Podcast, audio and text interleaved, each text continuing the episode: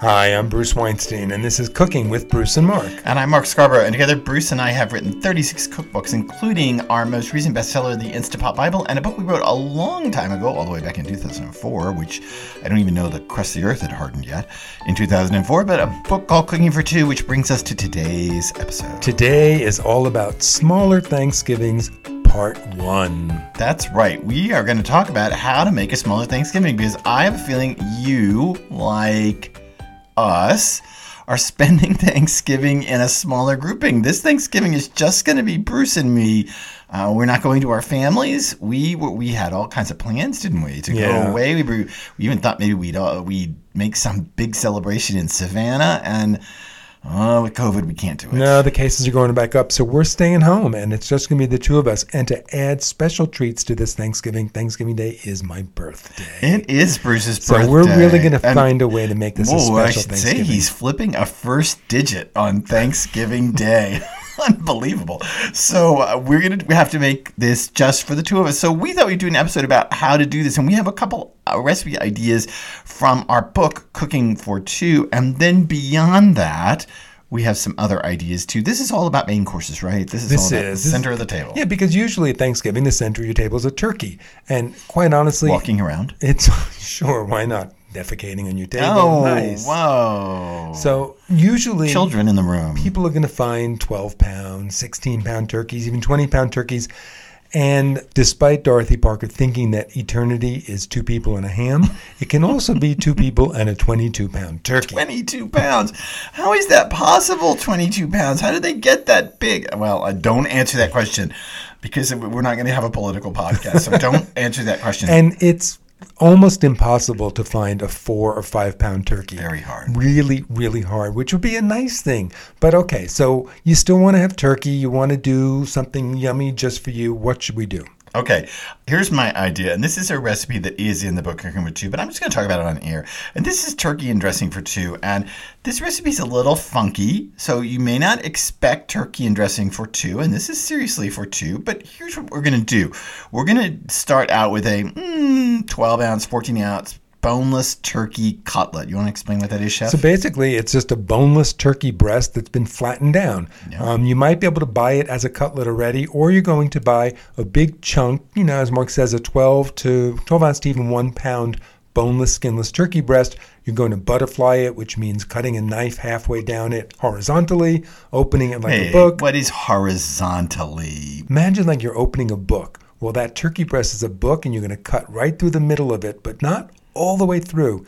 You're going to go, 3/4 of the way. You're going to open it up, then put a piece of plastic rack over the top, take a big heavy pot or a meat pounder, and start bashing it until it's, half and quarter inch. Okay, bashing. Yeah, you're going to flatten it. You need to flatten this. Now, but here's the tip of all. You're going to mush it if you bash it. You have to be a little careful. The tip of all tips and trick of all tricks. Get friendly between now and Thanksgiving with the butcher in your supermarket. If you're friendly with them and say hi and talk to them, if they're not really busy, they'll do this for you. Well, they will. And in fact, tip well. Tip your butcher. Mm-hmm. Say, pick up your 12, 14, 16-ounce boneless turkey breast and say, can you make a cutlet out of this? Can you flatten this and make a cutlet out of this for me?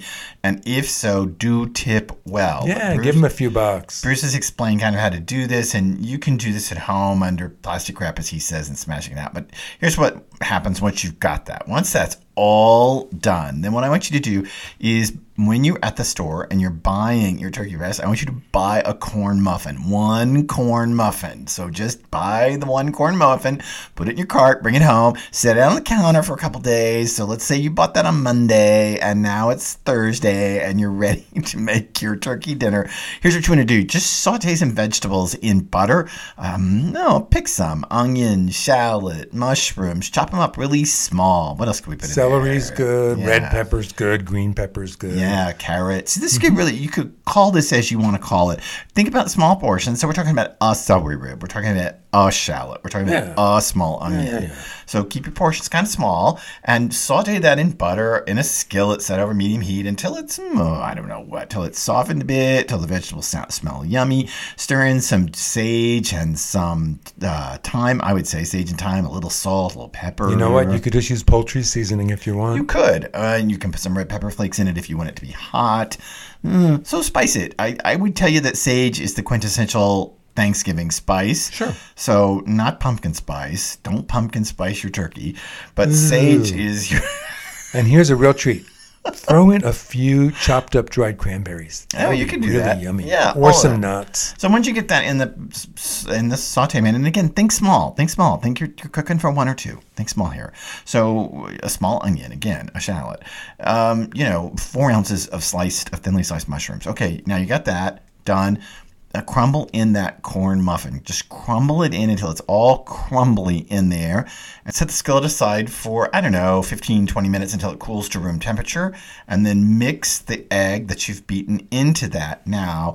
Line that down the middle of that turkey breast. So you're stuffing it. You're making a stuffed turkey breast. Well, you're going to make a long line of stuff. And now roll the whole thing up. Now, the way you want to keep it closed is when you're in that store buying your single corn muffin and tipping your butcher to pound that turkey breast, I want you to go down the aisle where they sell measuring cups and disposable roasting pans and get a package of butcher twine if you don't have any, because it's a great thing. Cut yourself a 12-inch piece or so. Put it underneath, tie it on one end. Take another piece, tie it on the other end. Take a third piece, tie it in the middle. Okay. And there you go. You have a nice tied up roll. So you don't have to wash that skillet that stuff was in. Put it back over the heat, put a little butter in it. Get the butter going. You want to do olive oil, grate. You want to do butter and olive oil, grate. Pick that combination that you want. Put that stuffed turkey breast cutlet in it. Brown it on all sides. So brown it on one side, turn it a little more, turn it, let's say 3 times. Okay, and then once you have browned it, now put in there, a cup and a half, 2 cups, a can of chicken broth. Pour that into the skillet, scrape up any brown stuff that may be in there, bring it to a very low simmer, cover that skillet, turn the heat down, and simmer it slowly for 20, 25, 30 minutes, somewhere in there. It's going to be done pretty quick. It's pretty thin. But you just want this thing to braise in the chicken broth with a little butter that's still in the skillet. To be perfectly safe, use a thermometer. Use an instant-read meat thermometer. You stick it into the middle, and it should be 165 degrees because it's poultry. Right. When it's all done, take it out. Take the turkey, use metal spatulas to take it out. Raise the heat up, and now you can thicken that sauce. You can either whisk in a little bit of cornstarch, that's the easiest way to thicken it, or you can mix equal parts flour and butter and whisk that in tiny little dribs and drabs until that remaining juices in the pan thickens up, and there's your sauce, and now you're ready. But a little cream wouldn't even be bad in the gravy. You want to up your game with this a little bit before you put the stock in that pan. You could throw a little white wine in and scrape up the stuff from the brown chicken and then put stock. There's so many ways to play with this. Okay, so go on. Now you've got a recipe that you want to talk about. I do. So my recipe is a chicken recipe, and I like to take bone-in chicken breasts, right? So a delicious bone-in chicken breast, and we're going to roast it. But we're going to roast it on top of a bed of amazing vegetables. So let's make those first. We're going to take some olive oil, and we're going to saute it, onion in a skillet, and then we're going to take some cubed butternut squash. You could buy it cubed in the store. The only problem is the cube is going to be a little big, so you want to cut them so they're about a half inch, and you're going to toss those in with the onions till they soften a bit. Then you're going to throw in some chopped up Swiss chard. If you don't like chard but you want a different kind of green, you could do that too. You could use kale if you don't like chard. So we've got onion or shallot, we've got the butternut squash, we've got a green of some sort. Yeah, we've got a green. Then we're going to add some cinnamon, some sage, some thyme. We're going to add a little maple syrup too. And then we're going to add 1/4 cup, half a cup of chicken broth and cover it and let that cook until the squash is just about tender. Uncover it until the liquid is evaporated, and we will have this lovely vegetable side dish, which is almost ready to eat. We're going to pile that into a 9 by 13 pan. That is the base for the chicken. And when you say a chicken breast, you're talking about a double breast, right? You're talking about one of those big ones where it's the breast on each side and all the bones attached. If you can find it that way, that is the best thing. Again, if you're friends with the butcher and you've tipped him in the past, he will get that for you. Right. Usually, hard to find chicken breasts come, separated. If that's all you can find, just get two bone-in individual breasts and put them together, mound, on top of that mound of vegetables. Give it a lot of salt and pepper. You could brush it with melted butter if you want, a little poultry seasoning, and then roast that. Just roast it until the skin is crispy. What does that mean? Roast at what temperature? You're going to put that at about 375. Okay, there you go. And until the skin is crispy and then the vegetables underneath have absorbed all those chicken juices. That is an amazing dish that would make a fabulous Thanksgiving. So there's two recipe ideas, but we have a lot of other options, and I just want to talk through these really quick. We mentioned one of those double chicken breasts, those bone-in breasts that have both sides of the boneless, skinless chicken breast sitting on top of the bones. Those roasted make great Thanksgivings for small crowds, for two people, one person with leftovers, two, even you can serve three out of those. Don't forget about boneless turkey breasts either. Remember, you bought a big chunk of one to pound out for Mark's stuffed breast. You can roast it as it is. You could buy a 1.5 pound, even 2 pound boneless turkey breast, and you can roast it. Look, if you really want leftovers for a few days, you can get a bone in half a turkey breast, and that roasts beautifully as well. And I don't think a lot of people know that you can buy turkey thighs at the store. Most people never heard of this. Yeah, and you can buy turkey thighs, and particularly this time of year they're around. And let me tell you that braising turkey thighs with mushrooms and wine and stock and all that in the oven, browning them well and then braising them, it's a delicious thing. Turkey thighs, you can barely kill them. Yep. So you just brown them up really well and then braise them like crazy in the oven. You can also roast them. If you just salt and pepper them, you could put them in a 9x13 pan. And you, as Mark said, you can't kill these things. People worry about roasting turkey and it's dry. Hardly. The thighs will never get dry, and they can roast until they're golden and crunchy. And two people can share a big one. One person can eat a small one. I could eat four of them. They're really amazing. And don't forget about duck breasts. Duck breasts are a little bit fancy, but don't forget that they are super easy, especially if you live where you can grill outside on Thanksgiving Day. A couple duck breasts, one for you and for your significant other. It's a really nice, fancy meal. But you don't even have to think birds. I know everyone thinks turkey, and so we're giving you bird ideas. But Thanksgiving, especially this year in time of COVID, when it's just maybe two of you, maybe three of you, or maybe it's just your family of four, but the grandparents aren't there, the aunts and uncles aren't there, you can do some other things that are really special that aren't turkey. For instance, T-bone steaks. I love a T-bone steak. It's my favorite thing to split a T-bone with Bruce. Yeah, we often share one for dinner. We'll get one up. That butcher that I'm friendly with, he cuts me a 1 inch or 1.5 inch T-bone when they're on sale, and sometimes they go on sale for like $6 a pound, which is really good for a T-bone. And Mark and I will share that for dinner, and it makes a special holiday. Even if it's just the four of you, let's say it's you and your spouse and your two kids, and the grandparents aren't there, and the aunts and uncles aren't there, and friends aren't there. Honestly, two T-bones would make a fabulous Thanksgiving meal. You just bake some potatoes.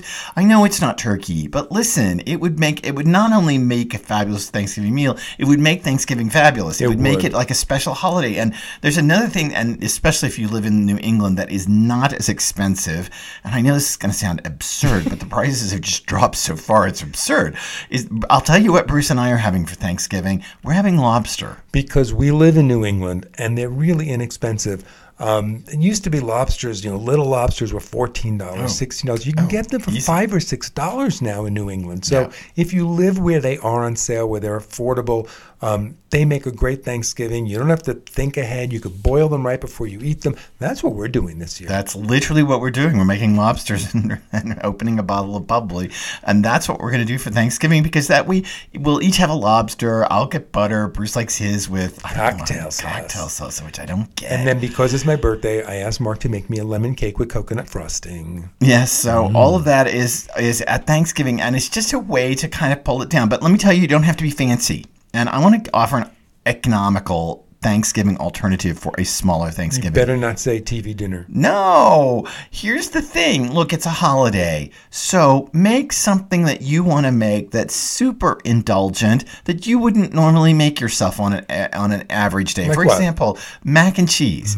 Let's say you like you, like me, love mac and cheese. Okay, make yourself a mac and cheese. Make yourself, if you are like me, you would make yourself a tuna noodle casserole. Tuna noodle casserole is my go-to when I don't feel well, so don't judge me. So if I were alone, I might easily make a tuna noodle casserole. And if I were alone, I might make myself a lasagna. And I don't want to make a 9x13. That's right. Too big. No. But I can make one in an 8-inch square. Just cut the noodles so they fit. Right. I think that you can find some indulgent casserole that you love, and you can make that. Oh, my God. I would make, this is me, but I like mac and cheese. Oh, it's a whole thing. I like mac and cheese with some vegetables in it. So I tend to like it with some artichokes in it, some canned artichokes. Oh, fancy. I know. Fancy. And I like mac and cheese with peas and carrots in it. It's a whole thing. What if we, instead of artichokes, we put anchovies? No. I brought that up because Mark and I actually called in a pizza last week, and I ordered artichokes on his, and instead they covered it in anchovies. And I don't mean that it had some anchovies on the pizza. I mean it was like a school of anchovies were swimming on this pizza. It was, and I like anchovies, and it was a good thing you liked them. Wow, it was too far for me. So, and again, I eat them right out of the jar. So I like anchovies, and it was horrible. So, anyway, yeah, make some casserole that you just love that is super indulgent to you. Like, I would never make myself a mac and cheese. It's too much. It's, come on. Right. But if it's the holiday and it's you, or it's you and your significant other, you and your spouse, you and your boyfriend, your girlfriend, you and your kid, what if it's you and your two kids? You know what? Make a crazy mac and cheese. Make a little salad to go beside it. Yep. Ah, that would be totally festive. And you know what? If you miss classics, like you miss the sweet potato casserole, which always is made in a giant thing, well, instead of baked potatoes with that T-bone, bake sweet potatoes. And then when you open them up, you could put marshmallows on them, and then they melt. Oh, dude, that is so... I grew up with the sweet potato casserole, first of all, with the canned yams in heavy syrup that are then turned into a casserole with more brown sugar and then canned pineapple and marshmallows. White people do the oddest things, and that is one of the oddest things. Wait till you see a recipe I worked on today for our new book. Oh, well... It involves canned yams. Okay. Marshmallows. Okay, you know what? We're just going to drop that. Ugh, and granola. Oh, come on. So anyway, these are all the different ways to make a smaller holiday, to make a smaller Thanksgiving, or a smaller Christmas, or I guess a smaller Hanukkah. Is T-bone kosher? That's a good question. I don't know. Lobsters aren't. I can tell you that. No, they're not. You can't have no lobster on Hanukkah. But you can, but... So, or a smaller New Year's. Think smaller. Think how to make things still festive but smaller. So this was a smaller holiday, a smaller Thanksgiving part one. What are we going to do in part two, Mark? We're going to offer the 6 rules for making a smaller holiday. So I can't wait for that one. I love rules. So that means you need to make sure you download both parts one and part two of our smaller holidays. And subscribe to Cooking with Bruce and Mark so that you don't have to worry about trying to download it. It'll download automatically to you and you won't miss an episode. And drop us a rating anytime. We're doing a lot of work here, so you do a little work. And you drop a rating. And we're giving you so much enjoyment. We're giving a lot of work here. Come on. So drop us a rating. Drop us a comment. That would be even better. A comment in that helps in the analytics. Thanks. And subscribe. Check us out on social media. Join the group on Facebook, Cooking with Bruce and Mark. Oh my gosh, every day it seems like there's some crazy question on that group. Today is as we're recording this, the question up is, what's your least favorite Halloween candy? And let me tell you that is an insane discussion going on. And everybody's wrong because circus peanuts are delicious, Mary Janes are delicious, and Bitter Honeys are delicious. Disgusting. So join the Facebook group, Cooking with Bruce and Mark. You can join in the fun there. And otherwise, we will see you next time on this podcast.